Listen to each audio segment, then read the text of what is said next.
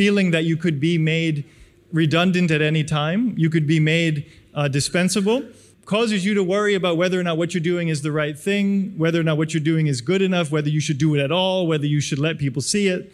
And that's kind of poisonous to anyone who's actually trying to live a life that they care about. And I've found that having a partner, having someone to talk about it, gets you out of that stage, out of that stage of pure thinking, out of that stage of thinking like, ah, no, but whatever, it's a, this is a stupid idea.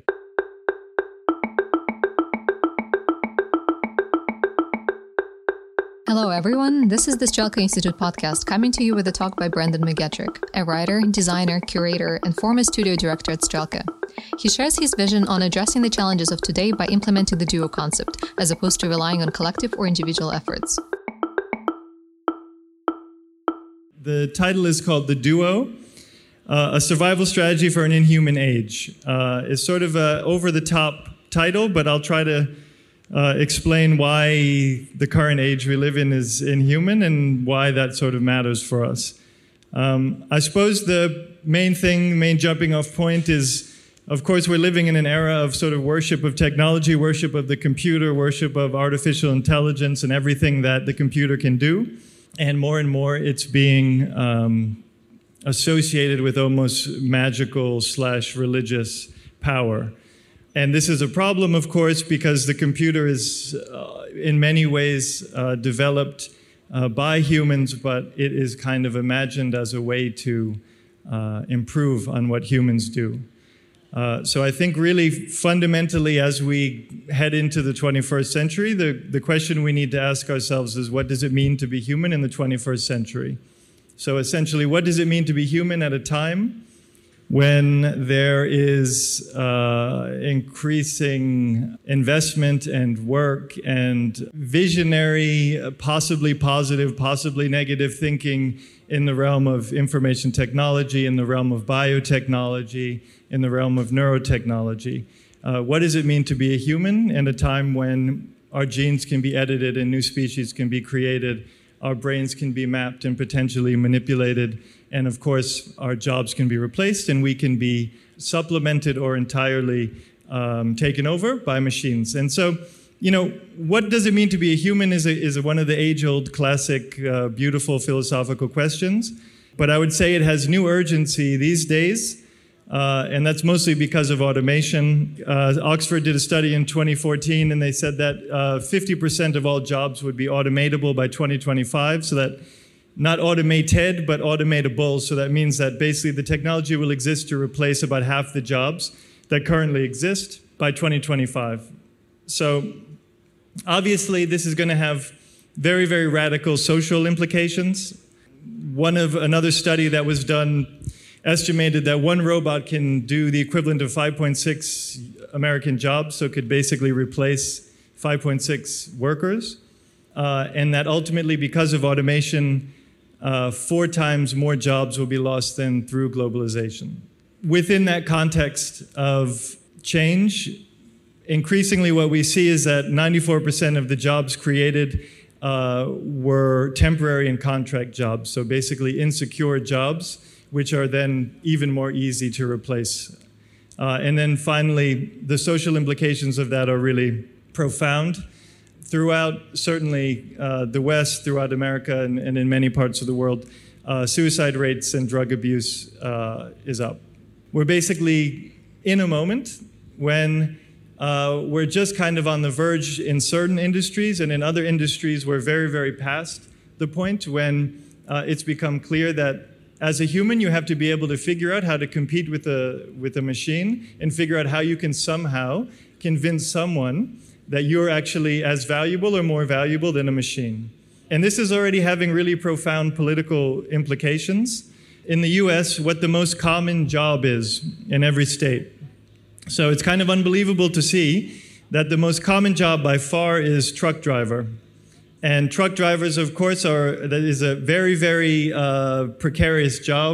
They're working very, very hard to have driverless trucks that can replace truck drivers. This is something which is inevitable and will happen, uh, and will have absolutely radical implications on uh, the quality of life and the livelihoods of people who are in that profession. Uh, you see that basically all the truck drivers voted for Trump. and all of the uh, people in software development, uh, people in school, uh, public school teaching, all voted for Clinton. Everybody else voted for Trump. What's interesting is that even uh, in like the places that voted for Clinton, even the places that seemingly think that they're safe because they're maybe working in knowledge work or creative work, places like New York, there used to be a sort of sense that we would live in harmony with robots, this kind of naive nineteen fifties idea that you have a robot friend and a robot butler, uh, and somehow it's a, it's an addition to your life rather than a threat to your life. But in the last fifteen years, that kind of image has changed. And now more and more, uh, I think what people imagine and what they feel that we're looking at is a future in which we are now serving the robots, and we are kind of um, arguing for our own sort of dignity in the context of uh, a system where robots are simply considered more valuable.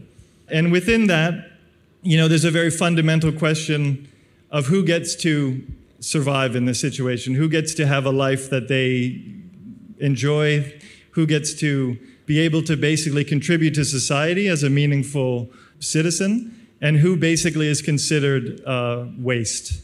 So I'll say that this for me is not a, an, an abstract conversation.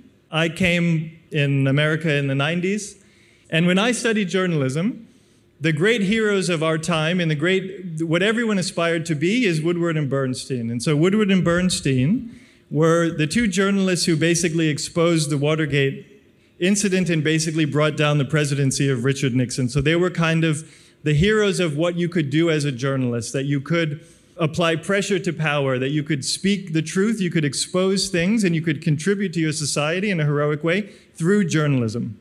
So this was the dream, even as late as the nineties. But at the same time, I was also learning and studying and, and trying to figure out how to be a journalist at the time that the internet arrived. And the internet, of course, we know had a very drastic effect on journalism, but there's a bigger thing that had a more significant effect, and that absolutely now affects us all. Jobless, but not workless. So I'm just going to read this paragraph because it's super important. It's a quote from a human resources person in a telecom company in the nineties. People need to look at themselves as self-employed, as vendors who come to the company to sell their skills. In A T and T, we have to promote the concept of the whole workforce being contingent, though most of our contingent workers are inside our walls. Jobs are being replaced by projects and fields of work, giving rise to a society that is increasingly jobless but not workless. So that idea of jobless but not workless, I would say, is the reality that a lot of us are basically trapped in now. This hit very, very hard in, among journalists, particularly among newspaper journalists. So for me, of course, I decided that I have to get the hell out of here and I can't be a journalist. Many of my friends did the same thing. So what I've tried to do is figure out how I can remain relevant in a, in a sort of economic system and technological system that basically could decide tomorrow that it's not willing to pay money anymore for what I do. Because that's basically what happened to journalists. And I, and I experienced it myself. You just kind of, over the course of a year or even, even a month, you would just watch the amount of money per word that they would be willing to pay you go down and down and down and down and down to eventually now, like for instance, L A Weekly, which is a shitty paper in L A, you have to pay to write for them. So that's what the state of journalism is right now. So basically, in order to avoid that moment of someone calling me and say, hey, Brendan, listen, you're a great guy, but we just, we're not going to pay money anymore for that thing that you do and that you care about and that you've dedicated yourself to. I've tried to uh, do a lot of other things. I started off as a journalist. From there, I became an editor. After that, a researcher. After that, a designer, and then a curator. And now I'm the creative director of a museum. And basically, all these things were just a way for me to try to make sure that I could stay working, stay active, and also stay doing things that I care about and not do something like, uh, you know, whatever. I'm not going to criticize any particular job, but do a job that I don't want to do. Uh, and in addition to that, I had to travel all over the world to try to do it. So I worked in the U S and in Japan and the Netherlands and China and Russia and the U K, and now I work in the U A E. Um, and unfortunately, although I, I would say it was a, it's not a, a sort of easy thing to do, um, unfortunately, I'd say it seems to be the new standard of what's expected of people. What I would say and what I want to talk about in this talk today is this. How do you remain open and curious and flexible enough to change, continually change? Because unfortunately, that's the reality that we're facing. The nature of data capitalism, the nature of technology, puts us in a situation where we need to figure out how to be comfortable with a total lack of stability. You're a kind of person floating in space, trying to figure out what uh, the hell is going on. And unfortunately, I would say that that experience of floating in space is kind of the new home. Uh, and we need to figure out as people, as particularly people in the creative fields, how to feel at home in that state of total uncertainty and total uh, instability. So I would say there's two things that we need to be able to do. Uh, the first thing you need to be is mentally flexible. You need to be able to have a lot of different points of view inside your head at one time. You need to be able to uh, be totally okay with contradiction, and you need to be, uh, in a way, schizophrenic in a positive way, because you never know which brain is going to be useful for, to you at any given time. Unfortunately, even though you have to be basically schizophrenic and have a psychotic condition, you also need to be emotionally stable, because if you're not emotionally stable, to deal with the amount of uh, instability and change and, in a way, uh, unfairness that is kind of written into this system, you'd basically go mad. And I would say that's essentially what's happening. Uh, uh, particularly in the States, that is what's happening. But there's another, another thing about it that makes it more complicated. On the one hand, you're, about, you're on your own, and you're trying to figure out how to exist in this world. And you feel that you're doing that on your own in a way, and so that's difficult, but in another way, being on your own is beautiful and peaceful. But in fact, you're not actually doing it like that. You're doing that in a kind of uh, environment of total noise. If the twentieth century was kind of defined by the tension between the individual and the collective, this is exactly the sort of problem that we have now. On the one hand, we're kind of encouraged to be individuals. We're encouraged to maximize ourselves as individuals and kind of compete against one another as individuals. But on the other hand, we're living in this totally absurd kind of internet era situation where the notion of what a collective is has become so large and so kind of impossible to actually wrap your head around that it's sort of uh, completely overwhelming. So what does it mean to be an individual in this system? If you're doing it in the way that you're being encouraged to, Uh, which is basically the kind of classic shock worker, the, the noble, exemplary worker who we are all encouraged to sort of uh, feel proud of. Very stressed out, very sleep-deprived graphic designer who's kind of um, not seen her friends in a month because she's kind of piecing together tiny jobs, hoping to, to get through. And of course, this whole culture of shock working uh, had a very rough side, a side which was really about beating down people who you felt were not adequate. Uh, but I would say there's one, there's one big difference, of course, which is that it was anti-capitalist. Fundamental difference in terms of what we're talking about today when we're in a thoroughly capitalist environment. But it's still the same basic attitude. Again, for me, this is a very recognizable thing of trying to be beaten down into being uh, someone who defines himself entirely by work at the expense of their own humanity. Uh, and I would say there's one more example that I'd like to, to point out in terms of where we're at.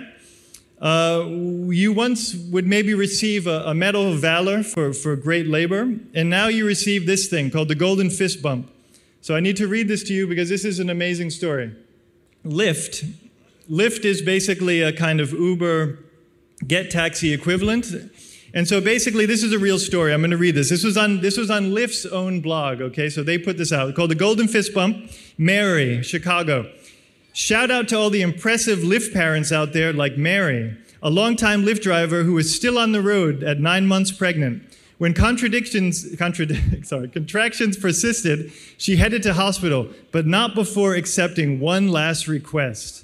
The next morning, baby Maeve and Mia joined the Lyft family. So, okay, this is basically a story about a person who was giving birth and rather than go to the hospital, picked up another driver, another passenger, and then, and Lyft, of course, is acting like this is a sort of noble behavior that we should be happy about. This is a, a terrifying behavior. And then in the end, what does beautiful Maeve and Mia get? She gets a Lyft onesie that says uh, Little Miss Lyft on it. Does, she doesn't, I'll tell you what she doesn't get, health insurance. And she doesn't get, and her mom doesn't get any maternity leave. But what she gets is a golden fist bump on a website, and her baby gets a onesie. And so this is ultimately what this kind of individualistic uh, nature of the current, you know, economic slash technological regime that we live in uh, puts us through. And it creates a different, a new kind of, I would say, Greek tragedy. And this is very important because another really key element of uh, trying to find out how you can remain relevant in an inhumane age is self-promotion and branding. So there's just absolutely unlimited numbers of books like this. Brand you, promote yourself, business model you, how to stand out, blah, blah, blah. And so basically what it does is encourages you to imagine yourself as a product. And then you think, what kind of product am I? You're basically a kind of blank canvas to figure out some sort of uh, branding, brand message. And the problem with that is that ultimately what it does is divorce you from yourself. You, you suddenly are a kind of person looking at yourself from above, trying to understand not just who am I, but what kind of person am I? What is my uh, thing that I offer? I'm the whatever guy or the whatever girl. And so, of course, this is already a dehumanizing experience because it's ultimately encouraging you to look at yourself not as a fully fledged three-dimensional person, but as a sort of flat thing. Uh, and of course, we also know that this is very much how social media works, and there's a lot of bullshit involved in it, and there's a lot of performance and a lot of kind of trying to figure out how to make yourself look as good as possible, regardless of what is actually happening. But this is where the sort of individually driven future, uh, individually driven comp- competitive future is kind of bringing us. Related to that is the collective. Uh, it exists now in a sort of post-internet post-data economy capitalist way as a sort of uh, enormous, uh, completely undifferentiated cloud of people that you can somehow connect with online and that somehow you are part of. Dense community of different people who could collaborate with each other, and some people are talking, some people are making music together, some people are loving each other, and some people are just weird and watching. You know, that was the kind of dream of the internet, and it's still the rhetoric that the, that the believers in the internet will tell you is the case. But the reality of the internet is much more like this, that you're basically standing on your fire escape looking in at a party, and even if you don't want to be at that party, you're forced to look at the party, and even if somehow you hate the people at the party, you still somehow hate yourself too. This is an exhausting experience, and this is basically what the collective as it currently exists within, you know, the data economy, Uh, how it functions. It's also completely exhausting because when you're trying to be something that you're kind of not, or you're trying to be something, a simplified version of yourself, it's like constant work, basically. Uh, and it's very easy to kind of feel like you're, um, yeah, forgetting your mantra, for instance. The other thing about it, which is exhausting, is that trying to care about other people, especially people you don't know, is absolutely exhausting. And you try very hard to keep an open mind and to understand the viewpoints of others, but there's simply too many viewpoints to possibly do that. So in the end, what we do with great pleasure is we make sure that we eliminate the viewpoints that are too complicated and that we don't like, and make sure that we're in a kind of realm where we can sort of at least feel safe enough to understand what's going on. So this is happening on an individual level. This is happening on a Uh, citywide level. You know, you have basically entire cities and even countries now that are basically living in a kind of information bubble, in a kind of ideological bubble of uncritical agreement. Uh, and this is in, not only encouraged, it's basically almost enforced by uh, the digital tools that we use. And this, of course, has a radical effect on the way that we look at the outside world, because basically the way that we look at the outside world is constantly being Uh, seen through the lens of what other people have told you that they like or they don't like, rather than something which is uh, you know, purely coming from uh, yourself. And in terms of where we're going in the future, this I, I can't stress how much more invasive and more uh, narrow this is going to get. I think one example, which I, I really love, is Spotify has partnered with Ancestry dot com Ancestry dot com is basically a website where you send them a sample of your D N A, and then they send you back all the different uh, cultures that are somehow written into your D N A. And so basically Spotify has partnered with them, so you, they'll make you a playlist based on your D N A. So if you could listen to your D N A, what would it sound like? We're here as individuals operating in a massive collective, and because the collective is too big to deal with and is totally exhausting, filters are given to us by people who are going to make a lot of money from it uh, in order to help us sort of create some sense of, of logic and coherence within this total ridiculous uh, noise. The problem for that, though, of course, is that if we're trying to figure out how to remain human in an inhuman age, this is the opposite of what we should do, because basically what we're doing is allowing them to tell us what we care about and what matters for us. And that's basically turning us into a kind of product. It's really imperative that we figure out a way to avoid this, because obviously for all of our individual dignities it matters, but again, to get back to the original point, to remain open, to remain flexible mentally, to remain emotionally stable, we really need to actively work on it, because if we outsource it to companies that claim that they're going to help us, we're just getting ourselves even deeper into the trap. So it's a thing that can only be done actively. The problem is, it's very hard to do it by yourself, and it's very hard to do it in a large group. So what I would propose, and what I have tried to do in my own life, is say that for the twenty-first century, what we need to focus on is not the individual and not the collective, but the duo, uh, the pair. Because a pair allows you to do things that you are basically impossible on your own, and also almost impossible in a group. And I'll just explain a bit more about that. The first thing in order to do that is to reclaim the word friend. Uh, if we're going to take the concept of a duo seriously, we also have to take the word friend seriously. And we have to recognize that it's been absolutely debased and uh, essentially raped by Facebook uh, and turned into something which is, dis- which is utterly meaningless. So, if you're talking about friends, a quote that I love about friendship from C S Lewis is, every real friendship is a sort of secession, even a rebellion. Uh, and I think that's the point. Uh, a friend is someone that you can basically conduct uh, a rebellion with, a rebellion against whoever, against whatever, in a, in a mode of safety and support, basically. And that's essentially what I think each one of us needs to do. So basically, what I'll do for the rest of the presentation is try to explain why the duo, allow, what it allows you to do, that is basically, in my opinion and in my experience, very helpful in terms of staying open mentally and staying sane uh, and, and, and emotionally, if not happy, not homicidal. So the first thing that I would say that uh, a duo allows you to do, which is really valuable, super valuable, is to lose yourself, to stop thinking about yourself as who you are and look at yourself purely stripped down to the relationship that's in front of you. And I think this is very important, particularly in this internet age, where so much of kind of the way we initially meet people is a kind of abstract version of ourselves, which isn't the personal version, and makes friendship, real friendship, that much more valuable, because it has nothing to do with the image that you put forth. So this is a quote, a kind of long quote, but I love this quote, so I'll read it anyway. Again, C S Lewis. Um, In a circle of true friends, each man is simply what he is, stands for nothing but himself. This love essentially ignores not only our physical bodies, but that whole embodiment which consists of family, job, past, and connections. At home, besides being Peter or Jane, we also hear a general character, husband or wife, brother or sister, chief or colleague or subordinate.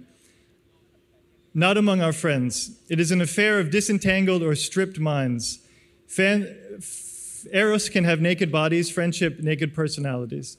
So I, I, I just would say that, I'm not going to talk too much about this, but I would say this is the entire point. The entire point to be able to exist in an inhumane age is to detach yourself from yourself, basically, and to be able to look at yourself in its most honest way. And that's very hard to do alone, but it's relatively easy and actually enjoyable and, and an expression of love to do with another person.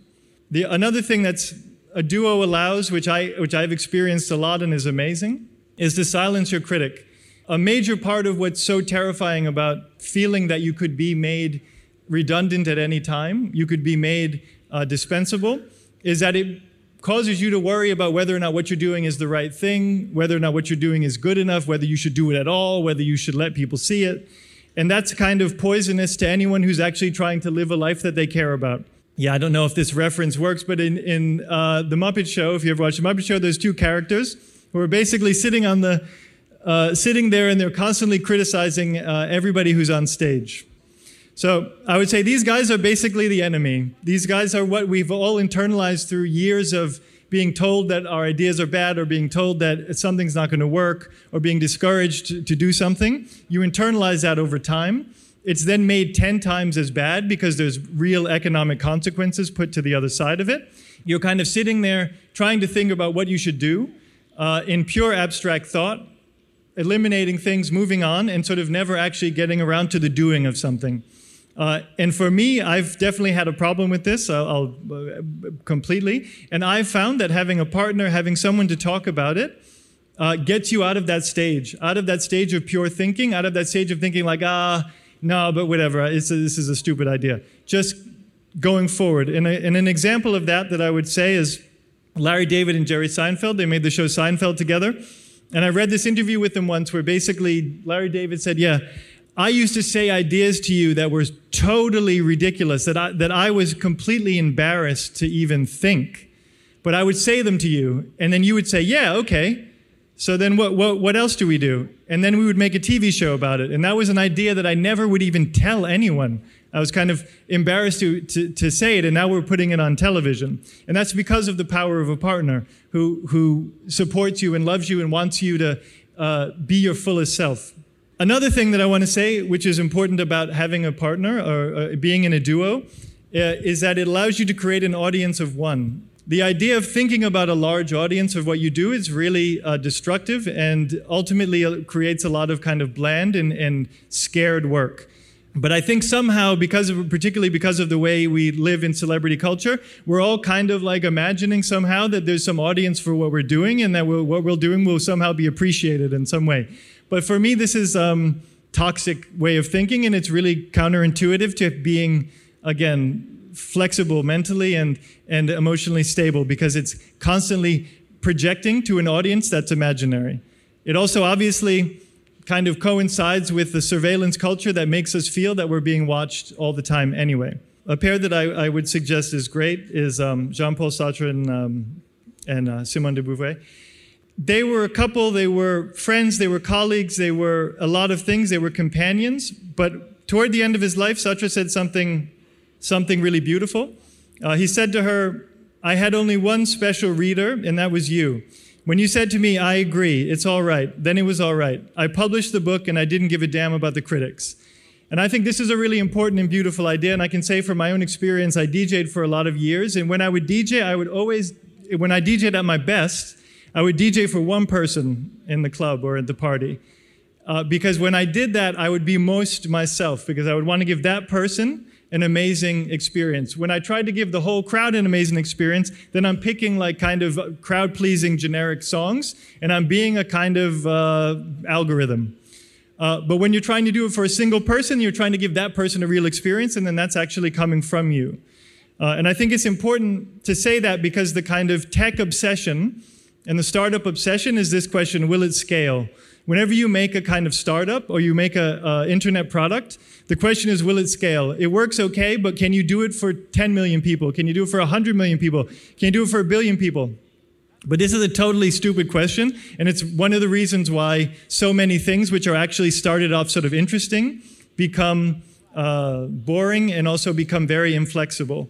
Uh, and I think a lot of it is related to the fact that if you're only thinking about large uh, numbers, then you're not really thinking about the essence of what you're, you're doing and why it matters. I once read that the relationship between the Dead Sea and the Sea of Galilee is they're both connected by the River Jordan, and they both receive water from the River Jordan. But the difference is that the Sea of Galilee has an outlet, and the Dead Sea doesn't. So the Dead Sea takes in water, but it has nowhere to go, and this is why it's dead. And the Sea of Galilee takes in water, but it also releases water, and this is why it's alive. And I would say the same is true for people, and I'd say it's almost a, a kind of health issue that we need to create things, we need to share things, we need to do things that we care about, but we don't need to do it for some big audience. And this is why, again, the internet is and social media is so uh, destructive, because the reality is that just doing something for a single person that you love or a single person that you care about is the same feeling than doing it for a big crowd. Uh, but it's much easier to think about doing, and it's much easier to keep in your head.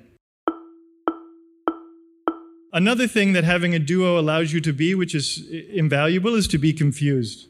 It's the human condition to be confused, and I think it's very important, and uh, the world would be in a better place if we would just admit that we're confused. If people would admit that they actually just don't know what the hell is going on, particularly related to politics or the economy or whatever, it's a lot easier to then accept other people's opinions because you realize that you don't know. So then you're kind of curious to know. So an example of not doing this that I'd like to point out is this recent uh, debate that Slavoj Žižek and Peterson had. Okay, so I would say this debate is a great example of how not to do anything. Uh, this is basically two people not talking in any meaningful way, and no attempt to, to find common ground, no, one, no attempt to, under, to admit that you're kind of working things through. Just two people basically talking past each other. And I think that both of these guys are profoundly confused about some things, and if they would admit it, they'd be in a lot better place. They'd be a lot healthier intellectually. So what I would say about that is one of the beautiful things about being confused uh, is children. Uh, because they're in a perpetual state of confusion. Also, pets. You never reach a point where you understand what's going on, and the second you do, then it's over. Your growth as a person, your flexibility, your, your ability to kind of remain valuable is gone, because you think you know the deal, and the deal's going to change. And, either, and maybe even if you're right, which you're probably not, it'll be different. So I would say children are uh, one of the kind of great partners to have, and to respect them as an equal, not to kind of only imagine them as someone that you can then give your great wisdom to, but to get on their level and understand their, the world through their eyes, because a lot of times their level is a kind of much more essential, basic level that's much more flexible mentally, much more. Another thing I'll say about a duo is that you don't have to talk. Talking, as I, as I feel right now, talking is overrated. It's also important to remember that in duos, there's so much you can experience uh, without having any language at all. And to remember that uh, the physicality of life is a big part of uh, what's being taken away. And remaining human in the twenty-first century is a big part of it, is remaining a physical being. The physical in a duo is something to emphasize as much as possible, you know, on, on every level. And it's something which is so much more fun and so much more inspiring to do with a partner than to do on your own. Um, so that's another really critical thing in terms of maintaining our humanity. Another really critical thing I'd say about having a partner is that they don't have to be successful.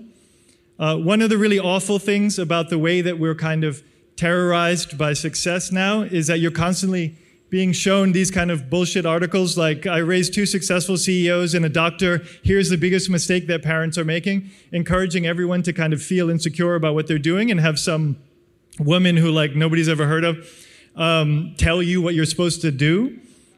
The beauty of life and the beauty of uh, so much of human creat creativity and creation is how much of it didn't get appreciated. Uh, so this book, Great Shit Nobody Noticed, the world's longest and saddest book, is something that I would encourage everyone to uh, try to read. It doesn't actually exist, but try to make your own, because basically there's just a tremendous amount of inspiration and uh, And I think that's super important, because we're living in this kind of deluge of how-to books and how to do this and how to do that. But I like this book, Do You Have Any Why-To Books?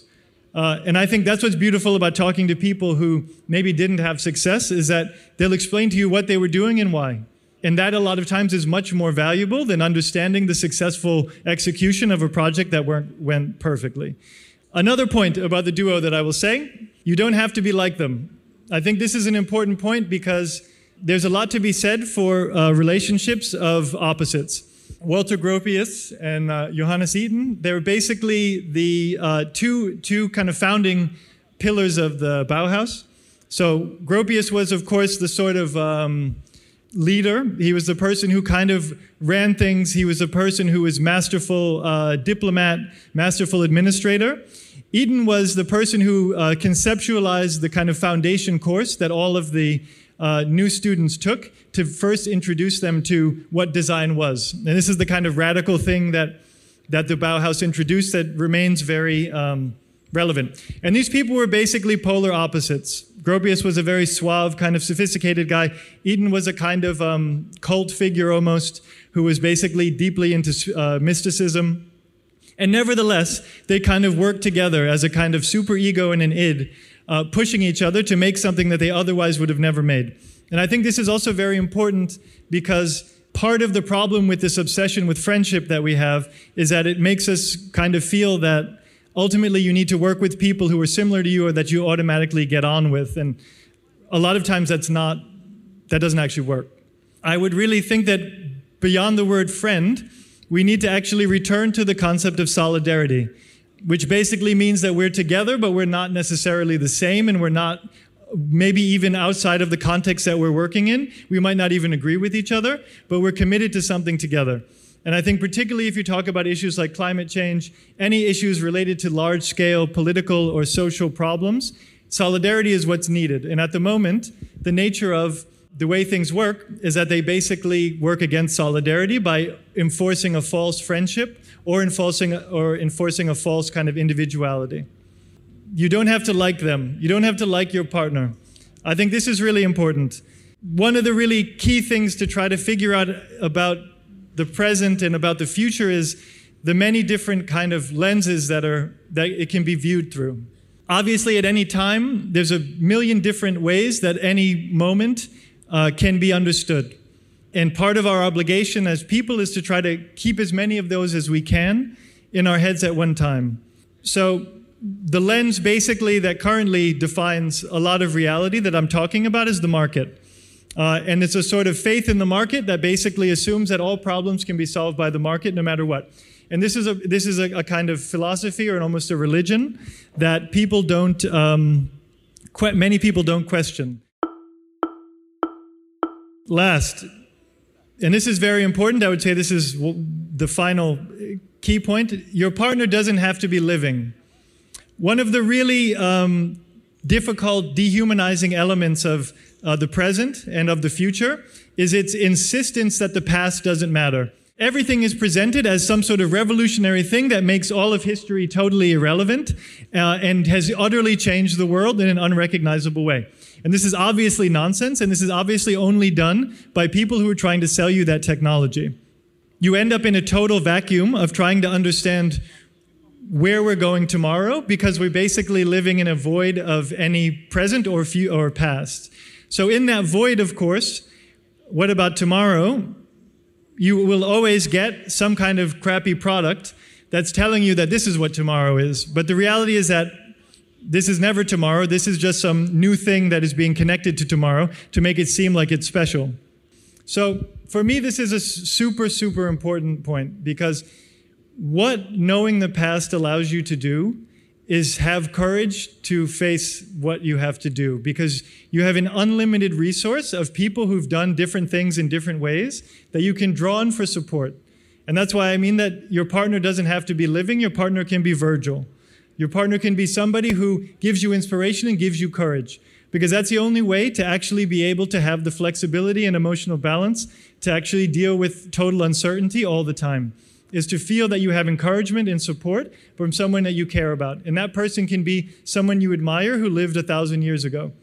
Also, a big part of having partners who are not um, who are not of the present um, is that it allows you to think about uh, the way we're doing things and, and sort of apply a critical pressure to them.